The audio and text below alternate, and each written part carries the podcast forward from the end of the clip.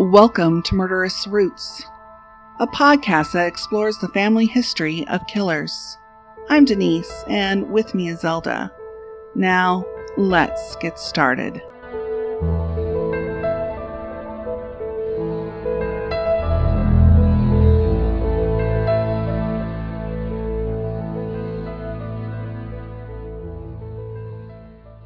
Oh my goodness, Zelda. I cannot believe this actually is happening in our lifetime. I know. For the first time, y'all, we are recording this episode with each other in the same room. Ta-da! It's so crazy. It's oh so my great gosh, too. Denise, thank you so much for coming and helping me unpack. I mean, oh my. God. To our dear listeners, I just switched cities and states and all Mhm. that stuff, and I have been utterly overwhelmed. My ADHD has taken over my life, and Denise gave up her weekend to drive down here and help me unpack and hold my hand. So, you know, big snaps to Denise right yeah, now. last time we were recording, I could just tell that she was just overwhelmed with everything. And I'm like, You want me to come down? And she's like, Yes. So I'm like, Okay, let me just talk to my husband, make sure that this weekend works for us. And It's so cute that you want to pretend you asked me. You were just like, I'm coming down. That's it. Here's when I can come. And I was Well, like, that's true. okay, I guess that works. in my head, I have it that I asked. I, I- but, but you're probably right. I probably did say, Okay, I'm coming. Yeah, you did. And I'm very cool with it because, oh my gosh, look at what we just got done. I mean, Yes. like, I actually know where my dishes are now. That's nice. That's huge. It's huge. Oh my gosh.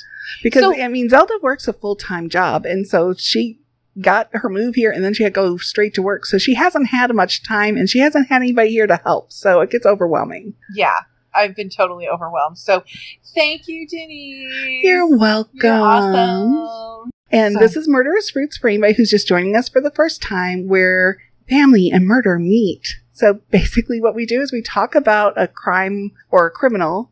And then we get into their family tree. But before we get started, I do have a quick announcement to make, or a couple announcements. Are you having a baby? No. Don't- Okay. yeah, my husband would be in panic mode, and I would too because I'm closing in on.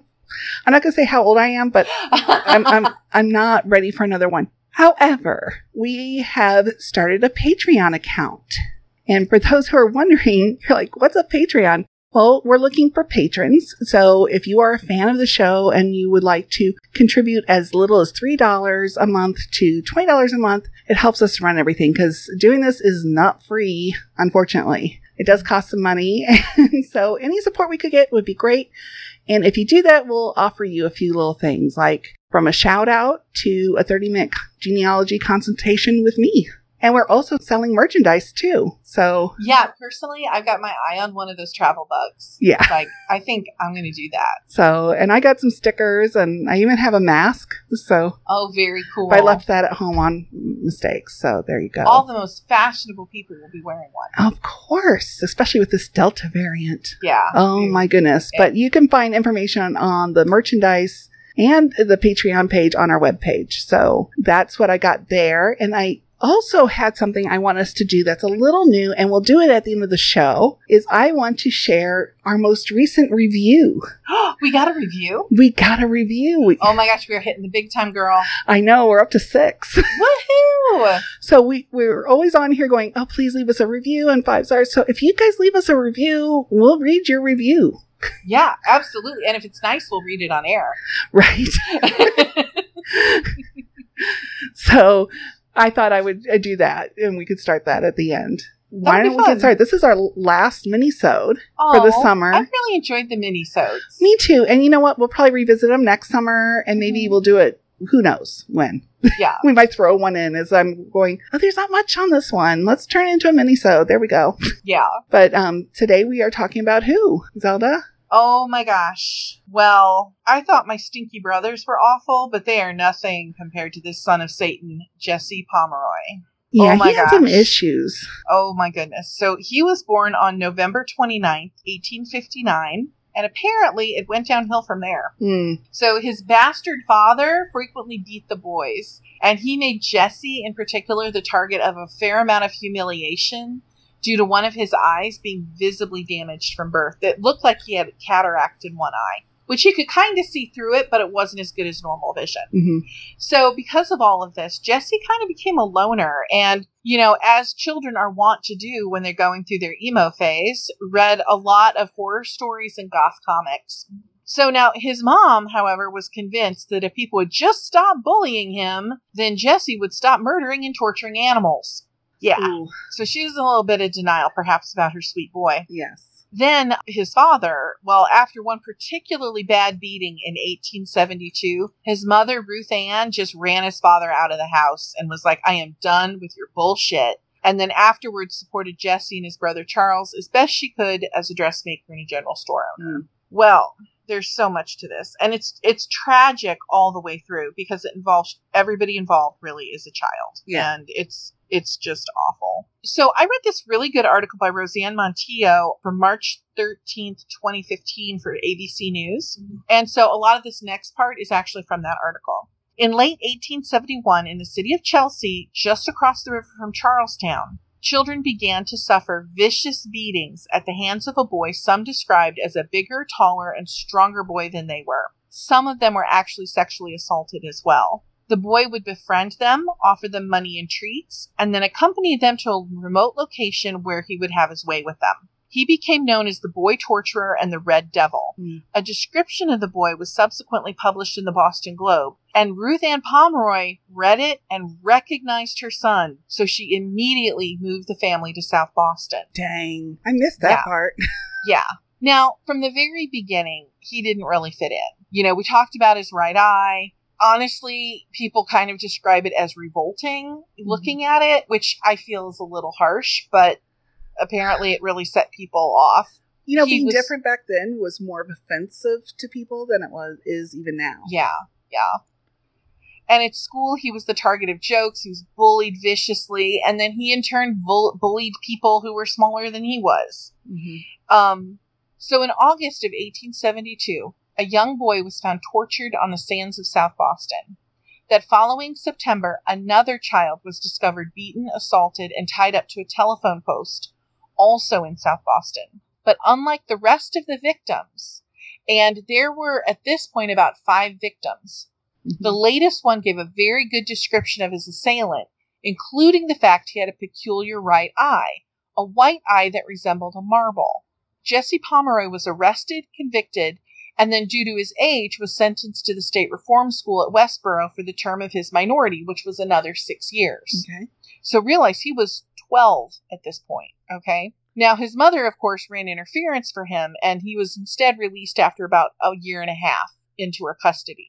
Well, Denise, Mhm. that was one big fucking mistake. Oh, A little girl named Katie Curran went missing, and about five weeks after that, the body of a little boy, only four years old, he was about four years old, oh.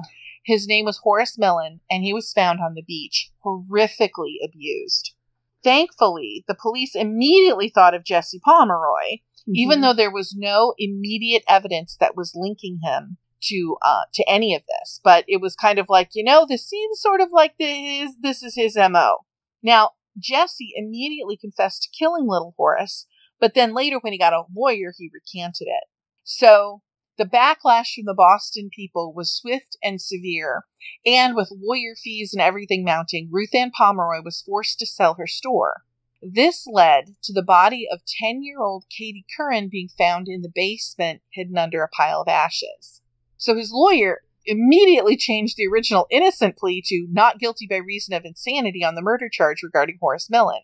Interestingly, Jesse was never charged with the murder of Katie Curran, seemingly because they had enough to put him away for the Horace Millen murders, so they didn't bother. But he was definitely, that murder was attributed to him. Okay. As an aside, the trial judge, Horace Gray, became a U.S. Supreme Court justice later. Just a little tidbit. That's interesting. So, needless to say, a few days of hearing evidence from folks like Mrs. Pomeroy's assistant, Minnie, who did survive, although I do hold that as a Minnie, her life was in danger once That's she got a little bit older. Yeah, we've learned that. Mm-hmm. Yeah, Minnies, you're in danger. Protect yourselves. And they never have a puppy with them, so just don't even pretend. Anyway, so with that evidence, some neighbors who noticed a weird smell, you know, there were a lot of people coming forward. Jesse Pomeroy was pronounced guilty on December 10th, 1874, And the jury recommended mercy on account of his youth. I mean, he was mm-hmm. 12 when he committed these these murders. I don't think he was at that point maybe 14, I think. Yeah, I think he was. Yeah, because it took a couple of years for everything to go through the Yeah. system. And then at the sentencing, the sentencing judge granted the death penalty by hanging to the then 15 year old Jesse Pomeroy because that's the only thing he could do. By statute, for the crime he had committed, Mhm. that's the only thing he could do. So then things got a little interesting if they hadn't been before. In the state of Massachusetts, in order for a person to actually be hanged for a crime, the governor has to sign a death warrant. So all that was left was the governor had to sign the death warrant and assign a date for Pomeroy's execution. However, the governor, William Gaston, refused to comply. He did not want to hang a child. And, you know, you can kind of see why, right? Mhm. Even though he's evil, he's still a child. The only legal means of sparing Pomeroy's life was through the Massachusetts Governor's Council, and only if a simple majority of the nine member council voted to commute the death penalty. Over the next year and a half, the council voted three times. The first two votes upheld Pomeroy's execution, and both times Governor Gaston refused to sign the death warrant. Yep. So he was just like, hey, I can do this as long as you can. So in August of 1876, the council took a third vote anonymously, and Pomeroy's sentence was commuted to life in prison in solitary confinement. That's harsh. Yeah. That's, and I'm like, did they think they were protecting him because he was so young? I mean, or were they afraid he would kill the, the other inmates? I don't. I mean, it just seems so much worse. yeah, it really does. It really does. Especially what we know now about the effect of solitary confinement on a person. Mhm. Um, it just seems just so inhuman to do that to a 15 year old. So, on the evening of September 7th, 1876, Pomeroy was transferred from the Suffolk County Jail to the state prison in Charlestown and began his life in solitary. At that time, he was 16 years and nine months old, and he remained incarcerated at the Charlestown State Prison for pretty much the rest of his life. At first, he tried to escape but never got very far, and they were constantly confiscating things from his cell. In 1917, with the support of District Attorney Joseph Pelletier, Pomeroy's sentence was commuted to the extent of allowing him the privileges afforded to other life prisoners. Mhm. Weirdly, at first he resisted.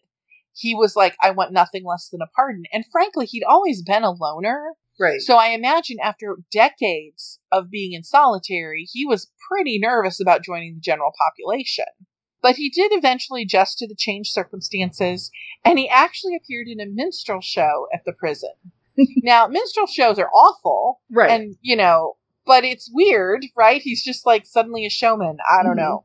In 1929, by this time an elderly man in frail health, he was transferred to Bridgewater Hospital for the Criminally Insane, where he died on September 29th, 1932, known to this day as the youngest serial killer in American history. hmm And he was. So he was 72 when he died, Yeah. which meant he spent 58 years in prison. Yep. And most of those years in solitary confinement because, I mean, it wasn't until 1917. hmm So it was only really the last 14, 15 years of his life that he was actually around other people. And even then, he wasn't really around a lot of people if you're in life. Right. You, you might have cells next to other lifers, but you're not in general population Right. where you have the ability to be social. Right. Mm-hmm. Yeah, and the whole thing is just so horribly tragic because Yeah. this is one case. I mean, but for his father, I Mhm. think this is definitely a monster that was created because Yeah. his brother Charles seemingly kept out of trouble. Yes. Um, there's no indications that Charles helped him with any of these things Mm-mm.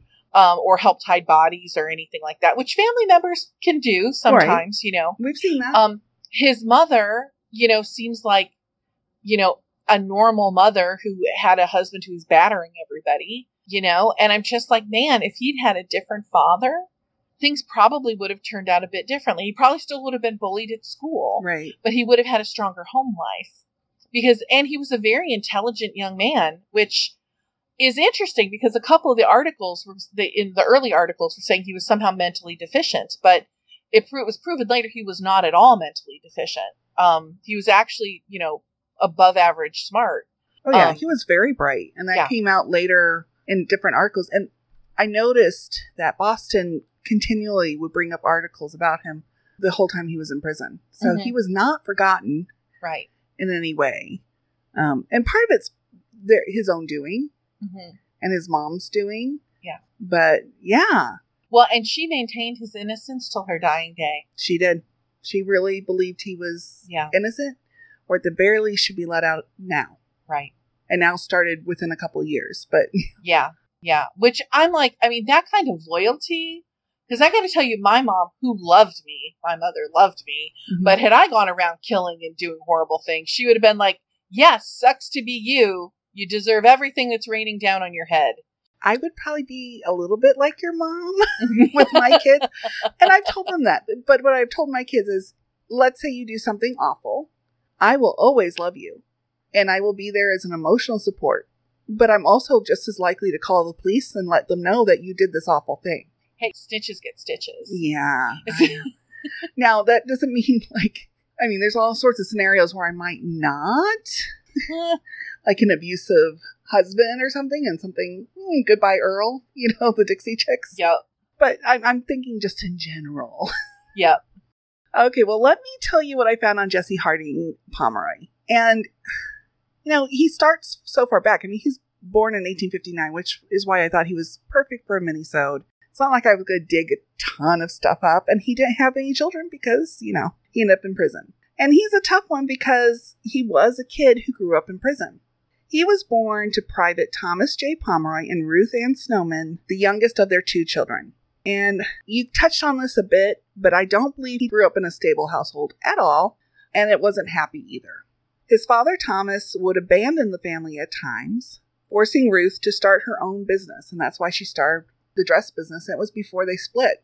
She became a dre- dressmaker in South Boston, and she and her sons removed to that area when Thomas left before 1872. Oh, wow. Yeah, he was gone pretty early in. And you'll discover why. I think there's a pattern going on here in the family. In fact, in 1878, four years after Jesse was sent to prison, the Boston Globe on the 11th of May, 1878, had the following Mrs. Ruth Pomeroy, the mother of Jesse, appeared claiming a divorce from Thomas J. Pomeroy on the grounds of drunkenness. The evidence was not sufficient, and the libel was dismissed. So he's abandoned her long since. She's trying to get divorced, and they're not allowing the divorce. Oh, my God. And this is after they know all the stuff in the papers about the family. Oh, my God. Yeah. So she was kind of in a rock and a hard place.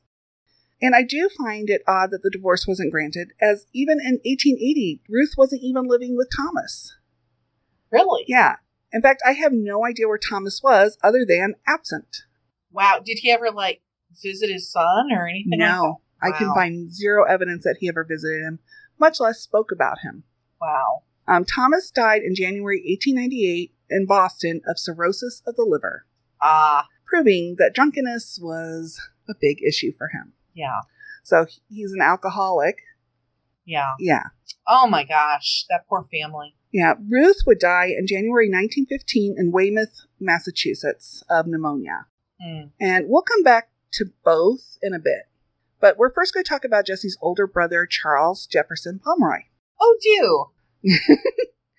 Um, and they were just 21 months apart, so just less than two years. Okay.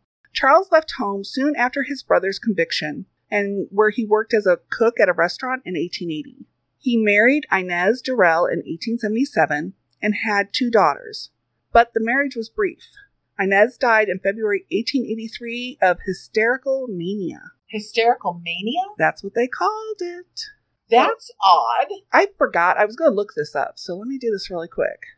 Cause of death. They have the weirdest causes of death. I mean, did they feel like her womb was wandering? My guess is that it was dealt with like with her womb or she was depressed Yeah. or something. It just sounds like that because women were hysterical. It was all because of their womb back then. You know what? I will look this up while you keep going. Okay. Because I'm curious about that, and I, I wasn't I ab- able to get a good thing. So he ma- Charles married again four years later to Emma Field, and they had six children. Charles would start working as a hotel manager, a career he kept at. Sometime between 1910 and 1919, he, Emma, and their youngest son moved to Alhambra, California. So they left the East Coast. Other children would find their way to California as well. Charles died in June 1919 at age 61. Um, we'll quickly talk about some of Charles's children, starting with the daughters he had with Inez. After their mother's death, they lived with grandmother Ruth Mm, um, in 1900, not with their father and stepmother. that's interesting. And I, you know, I see this a lot in the old census records where the husband or the wife remarries and the kids from the previous marriage aren't with that family. hmm Now, sometimes I wonder if it's because they just didn't have the finances or Or the stepmom wanted nothing to do with them. or the stepfather. Yeah, either way. Oh my gosh. So, oldest daughter Maybelle Ruth never married and likely died in 1918 at the age of 39. In 19, I found her living with Ruth and listed as being unable to read or write. Hmm. Now, leading me to believe that she had a developmental disability because, you know, in 1910, she would have been 31 and her sister was able to read and write. Interesting. Yeah. And I, but I couldn't find any obituary or death record for her. Hmm. Her sister Abby had had no such issues, even completing high school before she married Wallace Glidden in 1905. In 1918, they lived in Quincy, Massachusetts with their two sons, but were in Alhambra, California by 1920, where they would both work as real estate brokers. Oh, that's interesting. Yeah, they both did it. I mean, and it was a job they were both successful at if the 1930 census is a clue Wow. because that's where I find that the real estate of the house that they lived in was valued at $45,000. Oh my. Yes, that's about $605,000 today. Now, to understand, $605,000 home in California today doesn't seem like a whole lot for Californians, but back then that would have been a, big house because the housing boom hadn't happened in California yet. That didn't happen until like the 70s where the prices just jumped. Interesting. Now on to Charles's children with Emma. Before you talk about that, Okay. I found out what um, hysterical mania is. Oh, great. It is a mania developing in persons, and I'm sure they mean women, Yes. Who have previously exhibited hysterical symptoms and which presents many hysterical features. And I don't think by hysterical they mean funny, hmm uh, with delusions, hallucinations, illusions, and an unrestrained endeavor to attract attention. But how would that be the cause of death unless. You know, I cannot imagine that that Hmm. would, unless you danced yourself to death. I don't know. That's or so weird. Unless she killed herself or. but wouldn't they have said suicide? That's what I would think. That's really weird. That is weird. I, I think what we need to do is get a hold of a gynecologist and ask them what hysterical hysterical mania was because all the articles I'm finding on it were written by old timey gynecologists. I'm like a medical historian. Oh, I wonder if we know any. I'm sure we can track one down on TikTok. I'm sure we could. Okay, that'll be my next project. Okay. So we're going on to Charles's children with Emma. The first up is John J. Pomeroy, and he had great success. But he didn't go out to California with his family. Instead, he went to Detroit, Michigan, and became a steward of the Detroit Athletic Club. Oh, that's fun. Now, that led to a job at the Red Run Golf Club, which still exists to this day, where he eventually became a manager, as well as president and six time director of the National Club Managers Association. So he Oh. had some great success. Now, John's brother and Charles's son, William, did go to California and even raced yachts. Oh my goodness, that Yes. sounds very fancy. I found a 1955 article in the Valley Times detailing a Honolulu yacht race. William entered an 108 foot schooner, the Ramona. I have no idea if he won. Wow. His son Ansel Washburn Pomeroy married Eileen Crown in June 1924. The announcement included information that Eileen was a former student of the Anna Head School in Berkeley. Oh. So the marriage ended in a divorce a few years later, but I still found myself curious about the Anna Head School. So of course I had to do a deep dive.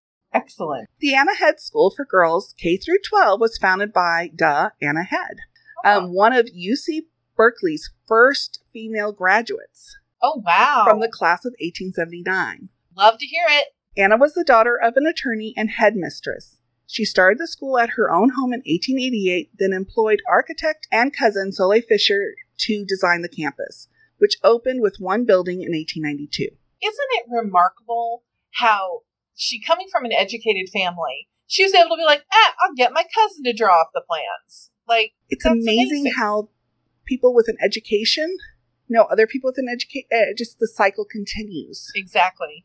It's just that first step. Students at the school, all young, wealthy white girls, had a tough curriculum to follow. Four years of English, math, foreign language, and history, plus a focus on natural science and physical activity, including basketball, dance, horseback riding, games, and more. I love this school. I want to go. I know, I would have wanted to go too. The school's aim was college preparation for these women, which Given the That's time- amazing. Yeah, it's amazing. The campus would eventually have 14 buildings, but in 1955, UC Berkeley obtained the property through eminent domain, yeah, forcing the school to move where it sits today. Do not get me started on eminent domain. Yeah. Because, you know, St. Louis, Mhm. you know, that's how St. Louis University snacked, um, grabbed up so much land in St. Louis City is eminent domain, but it was to vet- benefit this private university. Right. And I'm still angry about it. And that was almost 20 years ago. I can see that. Well, they moved to its current location in Oakland, California. Now, starting in the 70s, because this school still exists. oh my gosh, I love this. Okay, the school became co ed and had a new name. Ah, the Head Royce School. It is one of the top private schools in the country, which has an enrollment of 875 students, and it's open to all. In fact, over 50% of the students are children of color. I love this. I know. I told you it got better. I love this. Yay. So if you go to their website, and I'll provide a link on our website, it's amazing. They have a section devoted to diversity, equity, and inclusion, and have several groups like Whites Against Racism, Black Student Union, Women's Alliance, Asia Club, and more for grades 9 through 12. And the K through 5 group has African American Family Network, Asian Parents Network, Gender and Sexuality Diversity Network, just to name a few. wow. They are really committed to Wow. diversity, inclusion, I love this. and giving everybody a, a good education. I love this. And I told my husband when Oh I was God. learning about this, if we could afford it, honey, we could ship our girls off and send them to school there. I, you, you're mostly looking forward to the shipping the girls off, aren't you? Yes and no. I think it would be a great school. I mean, I'd be like tempted to move out there just to do that, but you know, he's like, it's expensive in California. So that's what happened with that family. So now let's go back on the line. And we're going to start with Jesse's father, Thomas Jefferson Pomeroy, who was born in Plymouth County, Massachusetts, around 1834. In 1850, he was living with a Benjamin Moody family. No occupation was listed for him and his parents were still living, so it's possible he was apprenticing as a baker Oh. because that's Benjamin Moody's occupation. Although by 1855 he was working as a laborer at the Navy Yard in Charlestown, Massachusetts. So I'm not positive why he was there. Okay. Ruth Ann Snowman was born in Maine in January 1840. Neither one of them had the most stable situation growing up Hmm. and I can't help but wonder if this is if this is what drew them to each other. Thomas and Ruth would marry in September 1857. Son Charles was born seven months later. Oh, Mhm. goodness. Yes. Whether or not she knew she was pregnant when they got married, Uh-huh. I don't know. It could have been a quick marriage the moment she realized she was pregnant. Who knows? Then the Civil War changed everything. In September 1862, Thomas enlisted in Company H of the 5th Massachusetts Infantry Regiment. His regiment was stationed at New Bern, North Carolina, arriving in October of that year. No fatalities in combat would occur over the next several months, but 16 would die of disease, including yellow fever. Oh my God. Yeah, despite no losses to their own unit in combat, they did participate in expeditions and came under fire many times. So he did see battle. He was seeing people die Wow. and get injured. They returned to Boston, mustering out, the whole regiment did, on July 2nd, 1863, at Camp Lander. I suspect the time at war is what drew Thomas to alcohol oh yeah. you know, if there wasn't already drinking before. But I suspect not, because I don't think Ruth would have necessarily married this man who was already a drunk. Well, and I mean, honestly, alcoholism is prevalent among veterans today. Yes. So I can't even imagine what it would have been like after the Civil War. Right. And then when you add to his background as a child, which we're going to get to, it just added that much more to the situation. So by 1872, as I mentioned a little bit earlier, he had left the home. And I think it's likely earlier. He was on the 1870 census, though, with the family. Okay. I did find the following in the Boston Globe on April 28, 1874, about the family. The ancestry of both the father and the mother of the boy derives from the vicinity of the Canadian border. The grandfather on the Pomeroy side having come from some town not far distant from Eastport, Maine. The boy gets his name from his grandfather, whose name is Jesse Pomeroy and who is yet living in New York, where he carries on the shipbuilding business on North River. He is about 70 years of age. More than 40 years ago, he first appeared in this vicinity in the town of Hingham, where he engaged in the trade of ship carpentry. He boarded with an estimable lady of that town, whose daughter, also spoken of as a very worthy and amiable person, he afterwards married. The couple afterwards lived in Charlestown, where Thomas, the father of the boy, now under arrest, was born. The union was not a happy one, and as the current report has it, the fault was with the man, not the woman. Mm. In some subsequent divorce proceedings, it appears that Pomeroy ill treated his wife in various harsh ways, and this is Thomas Pomeroy's father. The woman afterwards died, and he married again in New York. This time, a woman who is said to be equal to the emergency and maintains her position as mistress of the situation, whatever that means. Yeah. Thomas Pomeroy, the father of the boy under arrest, was a child of the first marriage and was born in Charlestown. He is now 40 years or more of age. He married Ruth A. Snowman of Eastport, Maine, but after a while the couple separated. Pomeroy, as has been previously stated, came to Boston engaged in work at the market. While living in Charlestown, he was a stoker in the Navy Yard and attended the fires of the boiler used in pumping out the dry dock. Mrs. Pomeroy retired to South Boston, where she established business as a dressmaker. Boy was left to drift pretty much at his own will. Contrary to previous statements, there is plenty of evidence to show that the reading of dime novels and narratives of bloody tragedies among the Indians and others constituted a good share of the boy's mental nourishment, and herein he was not restricted, but commended rather for his studious literary disposition. So that gives you a little idea of the background. wow. So let's talk about Jesse's namesake, since we just kind of mentioned him from that article, Thomas's father, Jesse H. Pomeroy. According to the American Pomeroy Historic Genealogy Association, because yes, that exists, um, he descended from Richard Pomeroy, who was born around 1640 in Maine, and Christine. Now, his ancestors originally living on the Isle of Shoals in Maine. Okay. Jesse was born in 1807 in Hampton, Maine, to John Pomeroy and Elizabeth Harding, one of 12 children. Oh my. Yeah.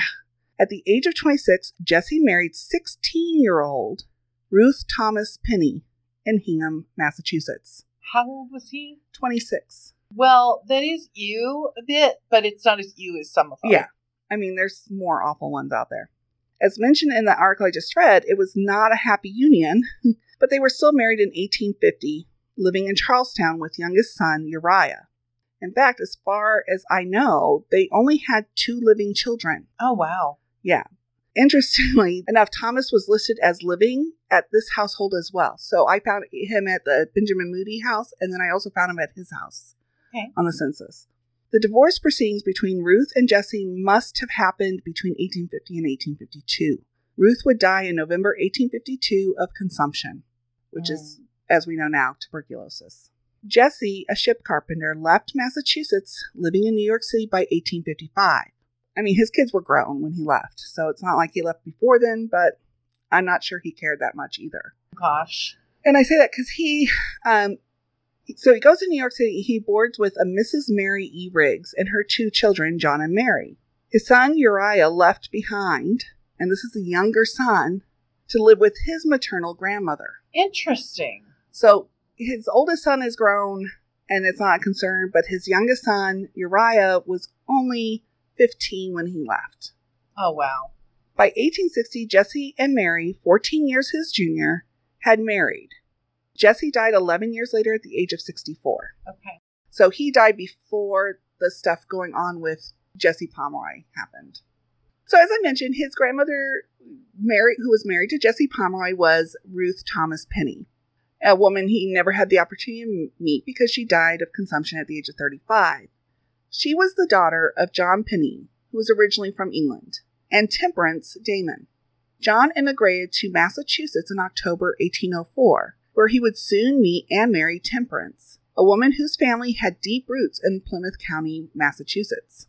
The couple would have um, the couple would have two boys before the War of 1812, a war John Penny fought in for the U.S. After the war, they added five more children, with Ruth their only daughter. John died sometime in his 50s, between 1830 and 1840. In the years before her death in 1858 at age 70, Thomas and his brother would live with Temperance after their mother's death six years prior. Temperance's family were some of the earliest settlers in Plymouth County, Massachusetts. They were early pilgrims. Wow. Not Mayflower pilgrims, but they were pilgrims.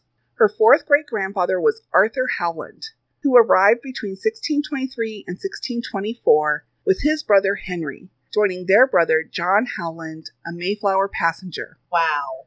All three were sons of Henry and Margaret Howland, both born in the 1560s in Huntingdonshire, England. And FYI, Henry Howland was the ninth great grandfather of Sir Winston Churchill on his mother's side. Really? Yes. Lots of famous ancestors coming from the Howlands. Wow. So, Henry Howland, the original ancestor who stayed in England, um, and the father of the Mayflower passenger John Howland, and father, or great great whatever great grandfather of Jesse Pomeroy, was also the grandfather of Nat- Nathaniel Gorham. He was one of the signers of the U.S. Constitution. Uh, the 15th U.S. Vice President, Hannibal Hamlin. Joseph Wharton, the founder of the Wharton School of Business. Oh my gosh. Jonathan Worth, 39th Governor of North Carolina. Henry Wadsworth Longfellow. Wow. Yes. Another poet, Ralph Waldo Emerson. Joseph Smith of the Mormons. Oh, well, that's not quite as exciting. Um, Potter Palmer. He was a co-founder of Marshall Fields. Yeah. You're like, Oh I know gosh. that. Hetty Green. She was known as the Witch of Wall Street. Oh, cool. Um, there's so many. Horace Gray Uh huh. was basically Pomer- Jesse Pomeroy's distant cousin, though he didn't know it, because he's also a grand great great great great grandson of Oh Henry. my gosh. Howland. Yes. Wow. That's crazy. Franklin Delano Roosevelt. And I I mean, oh Henry, I could go Richard Nixon, Humphrey Bogart, Alice Lee Roosevelt, Oh my gosh, you like hit a gold mine here. Yeah. Bing Crosby. So th- I I have this list from famouskin.com. So yeah, That's so cool. if you go far back enough on a tree, sometimes you run into a lot of ancestors that connect. That's so cool. So he has some roots, but I found it the most interesting that Horace Gray, the one who decided his case, was also his family member, and they didn't. They had no idea. Yeah. They want to know. But how far back would that have been? That would have been what, oh, that would have been generations? several generations. They would probably be like eighth, ninth cousins. I mean, I didn't figure it out on my own yet, but I just found that interesting. So now let's go talk about Jesse's mother, Ruth Snowman. Now, with Thomas leaving Ruth as she, he did, she had to make ends meet on her own for herself and her boys because he wasn't supporting any of them. So she did what she knew, becoming a dressmaker. Okay, after Jesse's arrest and subsequent conviction, Ruth would, for a time, move in with her oldest son Charles and his family. And as mentioned earlier, after Charles remarried, her granddaughters, Abby and Mabel, would live with her until her death at age 74 in 1915. And at her death, that ended all attempts to pardon Jesse, something she worked on from the time of his imprisonment. Wow. And I mean, she worked so hard for that. And I actually have her obituary. Oh my goodness. Um, this is from January 11th, 1915, in the Boston Globe. Long fight for pardon over. Death comes to Jesse Pomeroy's mother. Believed in famous son's innocence for 40 years. Wow. For more than 40 years, she has been known as the mother of Jesse Pomeroy. It was in 1874 that he was sent to prison for a life term, a boy of 14 years. She was then a woman of about 35 who, with her bo- boys, kept a shop in South Boston. Year after year, she fought for her son's release. She never believed him guilty of the crime with which he was charged, even in spite of his own confession. and always hoped that evidence would turn up somewhere to prove his innocence. Yearly, she presented her petition for his pardon, and once every month she went to visit her son, a visit made under the eye of the turnkey, and take him what comforts she could afford. In 1909, she suffered a severe attack of double pneumonia, which left her health permanently shattered. But in May 1911, she made a last appeal for a pardon to Governor Foss. She had suffered greatly from the notoriety her son's case brought her, and long ago in the 70s, she was herself detained several months in the Charles Street jail because authorities believed she was connected with the crime. Wow. For many years, she conducted a lunchroom at 489 Neponset Avenue near the terminal of the Bay State and Boston elevated car lines. By 1901, she gave it up and moved to this town. Besides Jessie and her daughter, here she leaves a son, Charles Pomeroy, a Worcester hotel man. His arrival is awaited before funeral arrangements are made. And then it goes on to say that the illness of a grandchild with diphtheria has put the house temporarily under quarantine. So, and that Jesse would be notified in the morning of his mother's death. So the, the paper comes out before she's been they've been told. Wow. After she died, Jesse actually did arrange for a wreath at the funeral for her.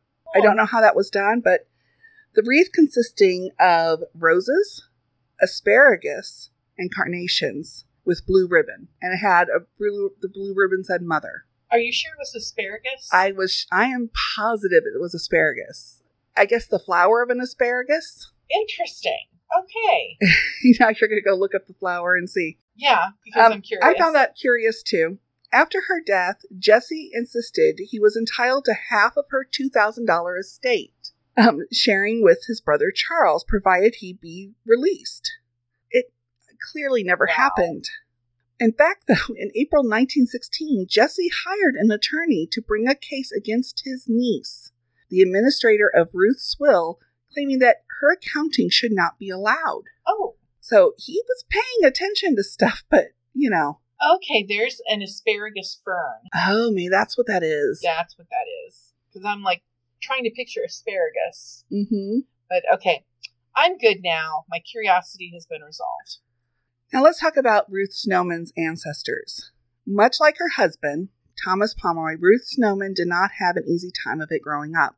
She was born in January 1840, the youngest of five, to mother Suzanne Campbell, just seven weeks after the death of her father, John Snowman. Wow. So, yeah, she never knew her dad. Wow.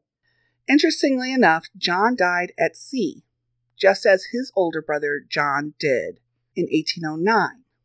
So, this is a pattern I've noticed when I've done research. The family will have children, they give them their names, right? One of their children dies, and it's a family name they love. A new baby's born, they give that name of the previous sibling who died to that new baby. Wow. And that's what happened here. So his older brother had died at sea. His name was John. Here comes a new baby. He's named John. And then he died at sea. That's not creepy at all. No. So the Snowman family traces back to Christian Snowman, born in 1690 in London, who came to the colonies where he married Mary Cooper in Boston, Jesse's third great grandparents. Christian and Mary would settle in York, Maine, in an area their family would remain for many generations. Now a single mother to five littles, all under the age of five, all but um, one child born in January. Um, Oh Suzanne God. sent some of her children to live with other family members. Were any of the children twins? No. Oh dear God, that poor woman. Yes. In 1850, Susan, as she went by, lived at an inn with her daughter Irene and her husband's niece Temperance Snowman, who was 22. Um, her children, Nancy and Robert Gideon, lived with their uncle William Thomas Snowman, father of Temperance. Son Alexander lived with Susan's parents, Alexander Campbell and Nancy McFadden. The baby, Ruth Ann, lived with her mother's brother, John Campbell, and his family. Okay. I guess it's no surprise she would leave Maine and marry a man when she was only 16 or 17. Oh, Um, that's so painful. and she married a man who himself was a troubled orphan of 23. Okay. Well, and again, you know, 17 and 23, that's only six years. But they were both orphans. Is more my, you know, Yeah. She's marrying a slightly older man. Not nothing outrageous, but Mhm. that was more preferable to her Yeah, than being in the situation she was, where she's not even with her family. Everything's separated. right. And I believe not only did Ruth's father die at sea, but her brother Robert Gideon did as well in 1906 at the age of 67. And that is the tragic family tree of Jesse Harding Pomeroy. Oh my gosh. Yeah. Wow. It's just, It's so sad. it really is. Other than that little bit about the Anna Head School, which was kind of cool, it really is kind of a depressing tree, but you can kind of see where it was like a. Ruth Snowman probably got married to Thomas because they had something in common. They were both had lost parents. Mhm. He was a complete orphan. She was missing her father. They both came from a troubled background. You know, you get it. Oh, yeah. And then he goes to war, and it just probably everything got really yeah, bad. the Civil War messed everybody up yeah. for a long time. We're we still have the ramifications of it today. And then, you know, Thomas, though, came from this home where he was being abused. There was abuse in the home, his home. Yeah. So I'm sure, not that, you know, people who live in abused homes don't necessarily become abusers, but that is the model Mhm. he was raised with. And that's troubling. So, yeah. Wow. Well, Denise, this was absolutely riveting. Oh my gosh. And you had some good nuggets in there. So I- super you know, fun. And it was perfect size uh, mini-sode. And our next episode, we're going to be returning to regular length episodes, which will be about twice a week. and our first one up is going to be covering Larry Eyler. And anybody who's been listening to the mini-sodes might recall that he came up because of Belle Gunness. Her great great nephew was one of Larry Eyler's victims. So that will be an interesting one. And as promised, I have a review. Someone who clearly has listened to our Q&A episode, I think. And it's from Sandy SM. And it says, Hey ladies, when your kids are out of the house for the day, take a nap. Do something for yourself. There's only one you. Love hearing the history of criminals. Oh, that's nice. So thank you, Sandy, for that great review. That's lovely. So again, if you leave a review, we'll read it. hmm And we also, if you became become a patron, just at the three dollar level, we'll give you a shout out on the podcast as well. So Yep. And honestly, we'll probably start composing epic poetry about you as well. that's more Amy Ann. We just don't guarantee it. Well, that was a great one. Thank you so much for doing all that work, Denise. I mean, that's just amazing. It's amazing to me what you're able to dig up. It's fun.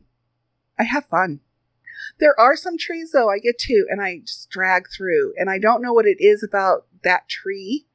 And there are some that I'm like, ooh, let me get more. hmm and I, I think I mentioned this to you once um, when we weren't recording that I sometimes wonder if I could just feel a certain energy coming through on some of the trees, and it's just so disturbing. I struggle getting through. Yeah. And I just finished one of those recently that we're going to be covering this fall. And now I'm on to something new. I'm like, oh, I feel such relief. And Yeah. I, and I mean, I'm on to another murderer's tree. It's not like I'm like going, oh, let's go to something happy. yeah. happy, happy, joy, joy. No. it's just one murderer after another. Yeah. You know, I suppose at some point we could do a victim just to change it I up a bit. I do have some to talk to you about later. Ooh, fun. So that is a possibility, and I know we're going to be doing um, one in June for sure, but uh, that's that's a long way off. So I do have some possibilities that I wanted to. Excellent. So we'll see. Excellent. So well, I hope you have a great week, and we should all be getting in touch with our murderous roots, right? yes, definitely. Thank you for listening to Murderous Roots. If you enjoyed our podcast, we hope that you'll subscribe and leave us a review. We'd love to hear from you and any suggestions you might have for future episodes. You can find us on most social media outlets like Twitter, Facebook, Instagram, and even TikTok. You can also find us at murderousroots.com. That's M U R D E R O U S R O O T S dot com, where you can find more materials related to the episode that we just discussed.